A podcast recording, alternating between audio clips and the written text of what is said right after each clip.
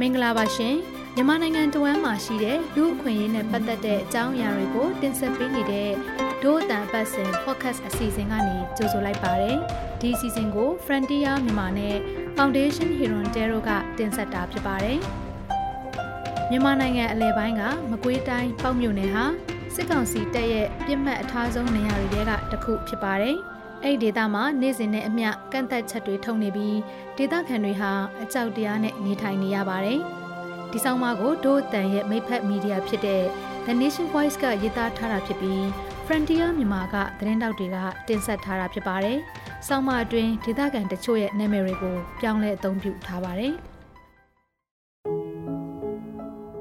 ကျမတို့လောက်ကြည့်ရတဲ့ကိုရှိမချင်ပါဘူး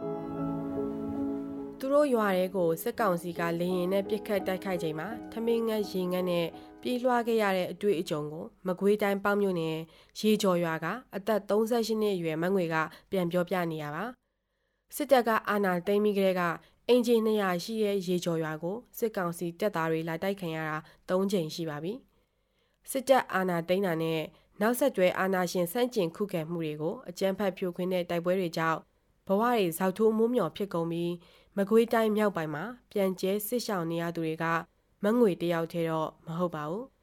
အရင်တုန်းကတော့ပေါက်တီသားကန်တွေဟာစိုက်ပျိုးရေးကိုလုပ်ကင်ပြီးအေးချမ်းစွာနေထိုင်ခဲ့ကြတဲ့ဒေသဖြစ်ပါတယ်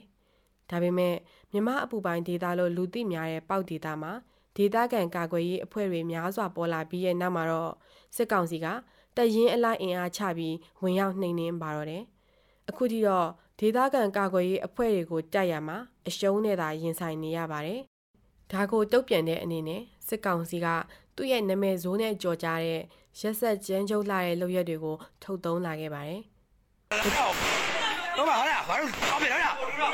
မှာပီရတယ်ဟာလားကြိုက်တယ်။ကြိုက်တယ်ဒီလိုလုံးမီးတော့တိုက်ကြာသေးခင်လတွေတုန်းကလည်းပေါင်းမြို့နယ်တလွားမှာစစ်တပ်ကလေကြောင်းနဲ့မြေပြင်တိုက်ခိုက်မှုတွေလုပ်ခဲ့တယ်လို့ဒေသခံတွေကဒို့အတန်ကိုပြောပြပါဗျ။ တိုက်ပွဲအတွင်းရွာတွေကိုမီးရှို့ပြီးအပြစ်မဲ့ပြည်သူတွေကိုဖမ်းဆီးတပ်ဖြတ်ခဲ့တယ်လို့လည်းပြောပြပါဗျ။မငွေကသူ့အိမ်ကနေထွက်ပြေးရတော့ကအတွေ့အကြုံကိုပြန်ပြောပြခဲ့ပါတယ်။ကျမတို့ရွာကြီးမီးရှို့တော့ကျမတို့အဲ့လိုကြီး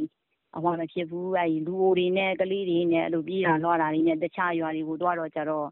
အဲ့လိုကတော့မျက်ရည်ကျမိတယ်။ဒီဆိုတော့ကတော့သူတို့ဘောနာကြီးတာနဲ့ကိုကိုမျက်ရည်ကမကြဘူးနာကြီးတယ်ပြန်ခုခံမဲဆိုတဲ့စိတ်ပဲရှိတယ် ပြောရမယ်ဆိုရင်ပေါမြို့နယ်ကင်းမရွာဟာຫນွေဦးတော်လန်ရေးကာလမှာစစ်ကောင်စီရဲ့ပထမဆုံးမီးရှို့ခံခဲ့ရတဲ့ရွာဖြစ်ပါတယ်။ဒါအပြင် Data for မြန်မာရဲ့ထုတ်ပြန်ချက်အရနေအိမ်မီးရှို့ခံရမှုမှာမကွေးတိုင်းဒေသကြီးကအများဆုံးပါ။အခုနှစ်မေလအထိပေါမြို့နယ်ကနေအိမ်1208လုံးမီးရှို့ခံထားရပါတယ်။အဲ့ဒီလိုကြုံနေရတဲ့ပေါမြို့နယ်ကအခြေအနေတွေကိုတင်ပြဖို့ဒေသခံတွေနဲ့ဒေသကာကွယ်ရေးအဖွဲ့တွေပေါင်းပြီးဖွင့်ထားတဲ့ ပေါက် newsletter page ရဲ့အချက်လက်အရမြို့နယ်အတွင်းကရွာ230ရဲ့ဆရာဂိုင်နှုံးကျော်ဟာစစ်ကောင်စီလက်ချက်နဲ့မီးရှို့ခံခဲ့ရပြီလို့သိရပါတယ်။စစ်ကောင်စီရဲ့မီးရှို့ဖျက်ဆီးခံရတာကပေါက်တောင်ပိုင်းမှာအများဆုံးဖြစ်ပြီးတော့ပသိမ်မုံရွာလမ်းရဲ့အနောက်ဘက်မှာတင်ကျေးရွာပေါင်း12ရွာရှိရဲလို့အဲ့ဒီကျေးရွာတွေကိုကုညီရေးလှုပ်ဆောင်ပေးနေတဲ့အဖွဲ့တွေစီကသိရပါတယ်။ ပေါက်နယ်တောင်ပိုင်းမှာဘာကြောင့်မို့ဒီလောက်ထိအခြေအနေဆိုးဝါးသွားရတာလဲဆိုရင်ဧပြီလ6ရက်နေ့ညနေပိုင်းမှာဒေသတွင်း PDF ပူပေါင်းအဖွဲ့တွေကစစ်ကောင်စီရဲ့လက်နက်ကုန်ကျဲတွေတင်လာတဲ့တွဲကား၃စီးကိုပသိမ်မုံရွာလမ်းပေါ်မှာဖမ်းမိလိုက်တာကစရဲလို့ဒေသခံတွေကဆိုကြပါတယ်။အဲ့ဒီကား၃စီးဟာတရမျိုးအခြေဆိုင်တမတော်ကာကွယ်ရေးပစ္စည်းစက်ရုံကပါစာစနစ်ကနေထွက်ခွာလာပြီးပေါမျိုးအခြေဆိုင်ကပါစာဆက်လေးကိုပို့မှာဖြစ်တယ်လို့သိရပါတယ်။ PDF ဖူပေါင်းအဖွဲ့တွေကအဲ့ဒီလက်နက်ကုန်ချမ်းကားသုံးစီးအပြင်ဗိုလ်ကြီးအစင်းအပါဝင်စစ်သား9ယောက်ကိုလည်းသူတို့ရဲ့လက်နက်တွေနဲ့အတူဖမ်းဆီးနိုင်ခဲ့တာဖြစ်ပါတယ်။အဲဒါကြောင့်စစ်ကောင်စီဟာပခုတ်ကူပေါက်နဲ့စိတ်ဖြူမျိုးနယ်ကရွာတွေကိုဝေဟင်မြေပြင်စစ်ကြောင်းထုံးမှုတွေနဲ့တိုက်ခိုက်ခဲ့ပါတယ်။ပေါက်မျိုးနယ်မှာမီးရှို့မခံရတဲ့ရွာ၃ရွာပဲကျန်ခဲ့တယ်လို့လည်းဒေသခံတွေကဆိုပါတယ်။တမလို့လား။တမလို့လား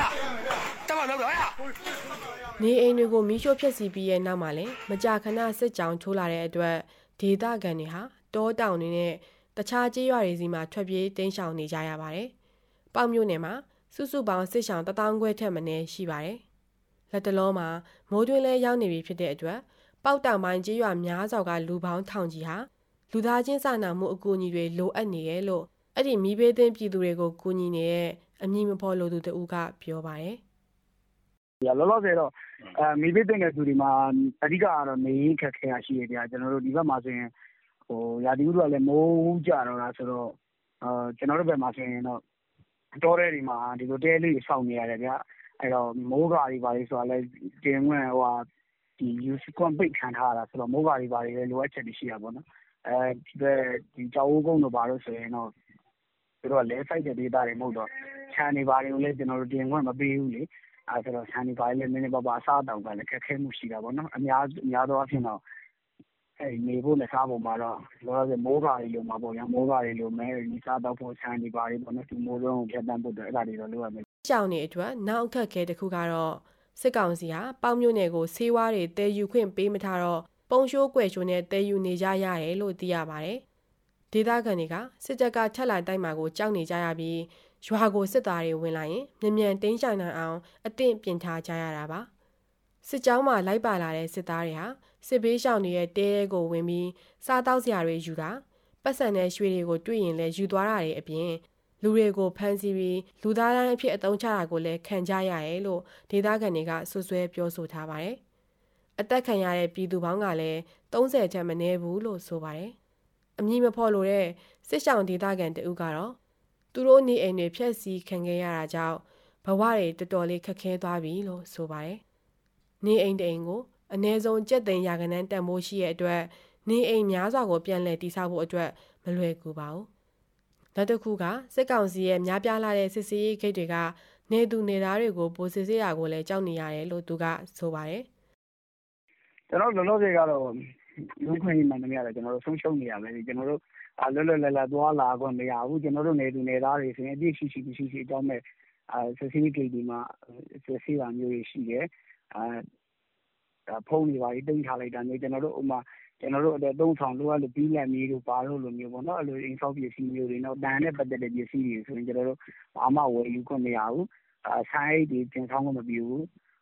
လက်ဖက်ဘဲချမ်းကစားပေါ့နော်အဲ့လိုအမျိုးတွေကတခါလေပိတ်ပင်တာရှိတယ်ဆေးဝါးဆိုလည်းပိတ်ပင်ထားတာအတွက်ကျွန်တော်တို့လက်ကျမ်းမရေးလို့ဆိုတာတော်တော်လေးခက်ခဲတဲ့ကိစ္စဖြစ်ပေါက်တောင်ပိုင်းကဒေသကကွေလက်နက်ကင်အဖွဲ့တစ်ခုဖြစ်တဲ့ဂလုံတက်ရင်နှစ်ကဆရာကျောက်ကတော့စစ်ကောင်စီတပ်ဟာမဆိုင်တဲ့ကြေးရွာပြည်သူတွေကိုတိုက်ခိုက်တာနေအိမ်မိရှို့တာတွေလုပ်မဲ့အစားလက်နက်ကင်ထားသူအချင်းချင်းသာဖြည့်ရှင်းတင်တယ်လို့မှတ်ချက်ပေးပါတယ်။အဲ့ဒါချင်းကျွန်တော်တို့တိုက်ကြေးရွာပြည်သူတွေနဲ့မဆိုင်ဘူး။ကြေးရွာပြည်သူတွေအိမ်တွေပါရှို့ကြရတယ်မလို့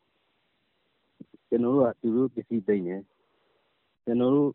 လက်နဲ့ဘာညာတဲမှာဘာညာဆိုလဲသူတို့ကလည်းလမ်းမှာသိမ်းပါပဲ။ဒါနဲ့ကျွန်တော်တို့ယောက်ျားယောက်ျားချင်းသူတို့ရဲ့ကျွန်တော်ရဲ့တိုက်သူလည်းမနိုင်ရင်နောက်ဆိုပါကျွန်တော်လည်းမထောက်ဘူးဆိုရင်နောက်ဆို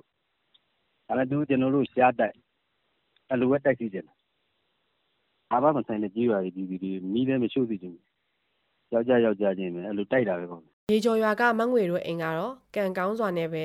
အိမ်အဖီခြံစည်းရိုးတွေပဲလောင်ကျွမ်းသွားပြီးအိမ်မကြီးကတော့အကောင်းပကတိကျန်ရစ်ပါတယ်ဒါပေမဲ့လည်းရွာထဲမှာမနေရဲပဲတောထဲမှာအခြားသူတွေနဲ့အတူနေနေရတာပါ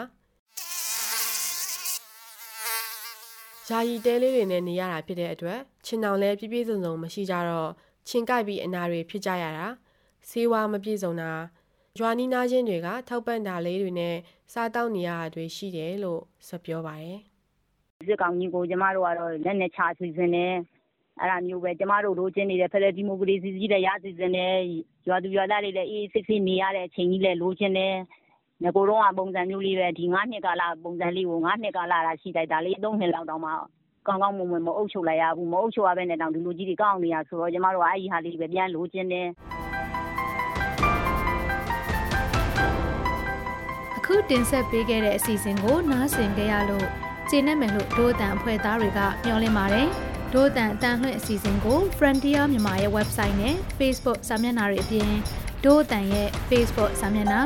SoundCloud YouTube အန်ဂျလိုကနေလည်းဝင်ရောက်နားဆင်နိုင်မှာဖြစ်တယ်လို့ VOA ကထုတ်လွှင့်တဲ့ Radio အစီအစဉ်မှာလည်းစနေနေ့ည9:00နာရီကနေ10:00နာရီတွင်းနဲ့တနင်္ဂနွေနေ့နနက်6:00နာရီကနေ9:00နာရီတွင်းမှာလည်းနားဆင်နိုင်ပါတယ်။ ဒီအစီအစဉ်ကိုအလှူရှင်တွေကပံ့ပိုးကူညီထားပြီး Frontier မြန်မာနဲ့ Foundation Hero Dero ကပူးပေါင်းတင်ဆက်တာဖြစ်ပါတယ်။ဒိုးအတန်အစီအစဉ်ကိုနားဆင်ပေးတဲ့အတွက်ကျေးဇူးတင်ပါတယ်ရှင်။